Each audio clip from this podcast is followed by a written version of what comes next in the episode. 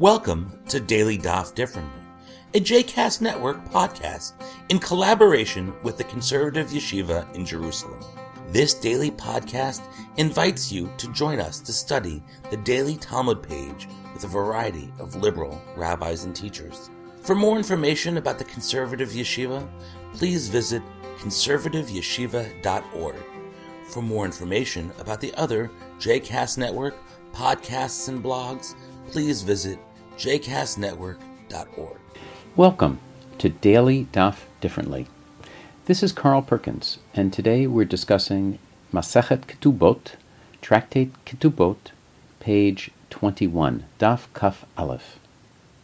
As we saw yesterday, there is a Mishnah toward the end of Daf Kaf, page 20 of Ketubot, which teaches us that Rabbi Yehuda Hanasi, the editor of the, of the Mishnah, and the Hachamim, the sages in the same generation, differed regarding what a court should do if it's presented with two witnesses, and each one is only witness to te- only willing to testify that his own signature on a document is genuine. We're told in that Mishnah that we studied yesterday that Rabbi Yehuda Hanasi was strict in this case. He insisted that two witnesses are necessary to confirm each signature on a document. So, in such a case, someone else has to be found to support the testimony of the individual witnesses, since each is not willing to certify the signature of the other. This disagreement is discussed in an extended analysis on our page of Talmud, page 21, or Daf Kaf Aleph. It's complicated, so what I would like to do is to draw your attention to one particular passage in the analysis. It begins with a statement in the Gemara in the name of an Amorah by the name of Rav Yehuda. Rav Yehuda was a second generation Amorah. That is, he lived two generations after Rabbi Yehuda Hanasi, to whom he was not related, by the way, uh, the editor of the Mishnah. He's the second generation after Rabbi Yehuda Hanasi in interpreting and analyzing the Mishnah. And what does he say? Rav Yehuda Hanasi says uh, something in the name of Shmuel. Now, who was Shmuel? He was a first generation Amorah. That is, he lived in the generation immediately following Rabbi Yehuda Hanasi. And so he, that is to say, Rav Yehuda, says in the name of Shmuel on our page of Talmud that in this matter of certifying a document by confirming that the witnesses uh, that the signatures are genuine, the law follows the sages, not Rabbi Yehuda Hanasi.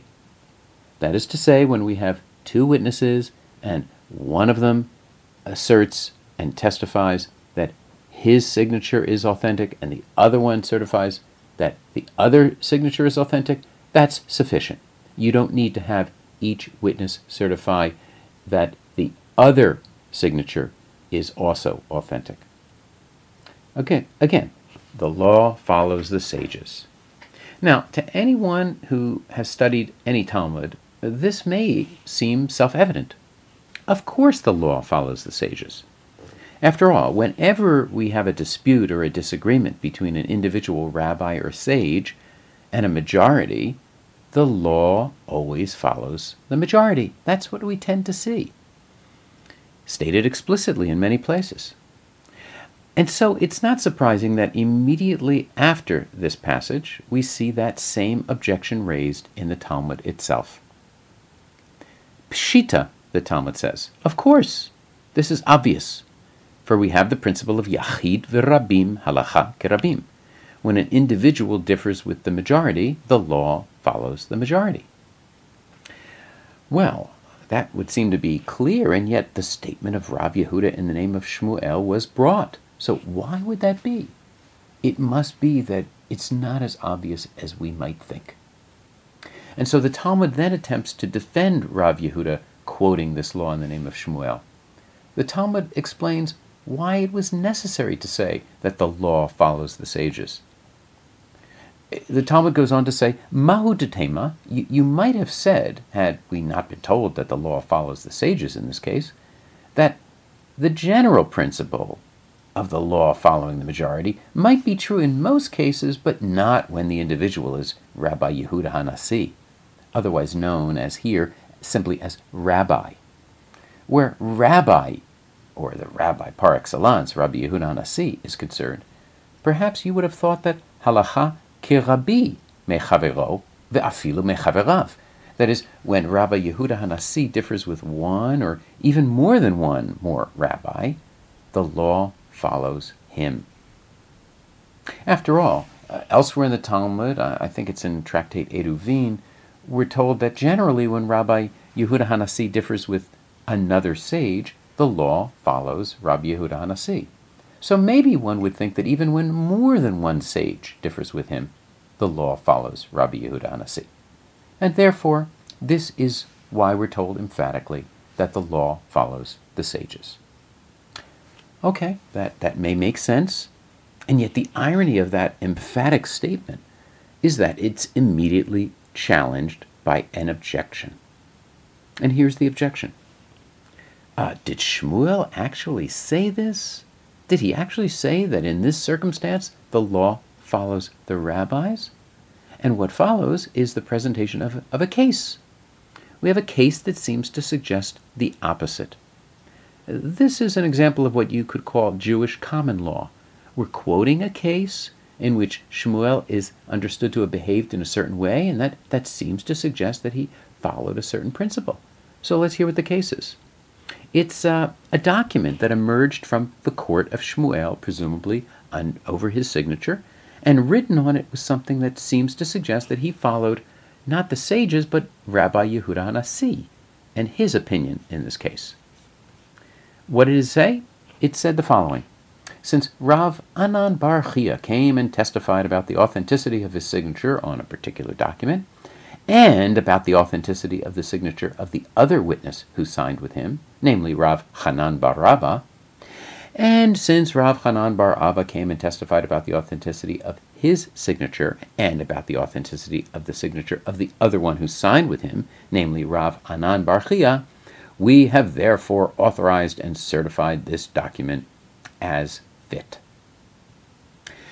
Now, that kind of a statement, that statement which makes clear that the court relied on the fact that each witness certified not only himself but the other signator, it seems to suggest that Shmuel required each witness to testify concerning not only his own signature but also that of the other witness. So this is a challenge to Rav Yehuda, who quoted Shmuel. What does he say in response? Well, the response is uh, actually kind of simple. The response is that this was a special case. It was a document that concerned the welfare of orphans. And Shmuel was concerned lest some other court not honor the document out of a mistaken belief that the law follows Rabbi Yehuda Hanasi in this area. So Shmuel took pains to leave a margin for error in order that the orphans should not suffer a loss. Hence, he authenticated the signatures in a manner that was valid even according to Rabbi Yehuda Hanasi, and he clarified this in his document. Now, the reason I thought it was worth sharing this brief snippet of Daf Kaf Aleph with you is that it illustrates a number of important points. First, it doesn't matter who you are. You could be as important as Rabbi Yehuda Hanasi, the author of the Mishnah. That doesn't matter. When it comes to the law, the law follows the majority.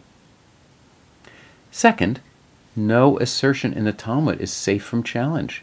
Even though Rav Yehuda may have had a lot to rely on in asserting that Shmuel said that the law follows the sages in this case, he must defend himself. His assertion will be tested, as it should be, in order to determine its reliability. It will be challenged. After all, he could have erred. The Talmud insists that all assertions, all attributions, be rigorously questioned and challenged and probed. Finally, we have here a small example of a larger phenomenon. Sometimes, for the sake of some societal value, in this case caring for the orphans who presumably cannot care for themselves, judges do things beyond the letter of the law.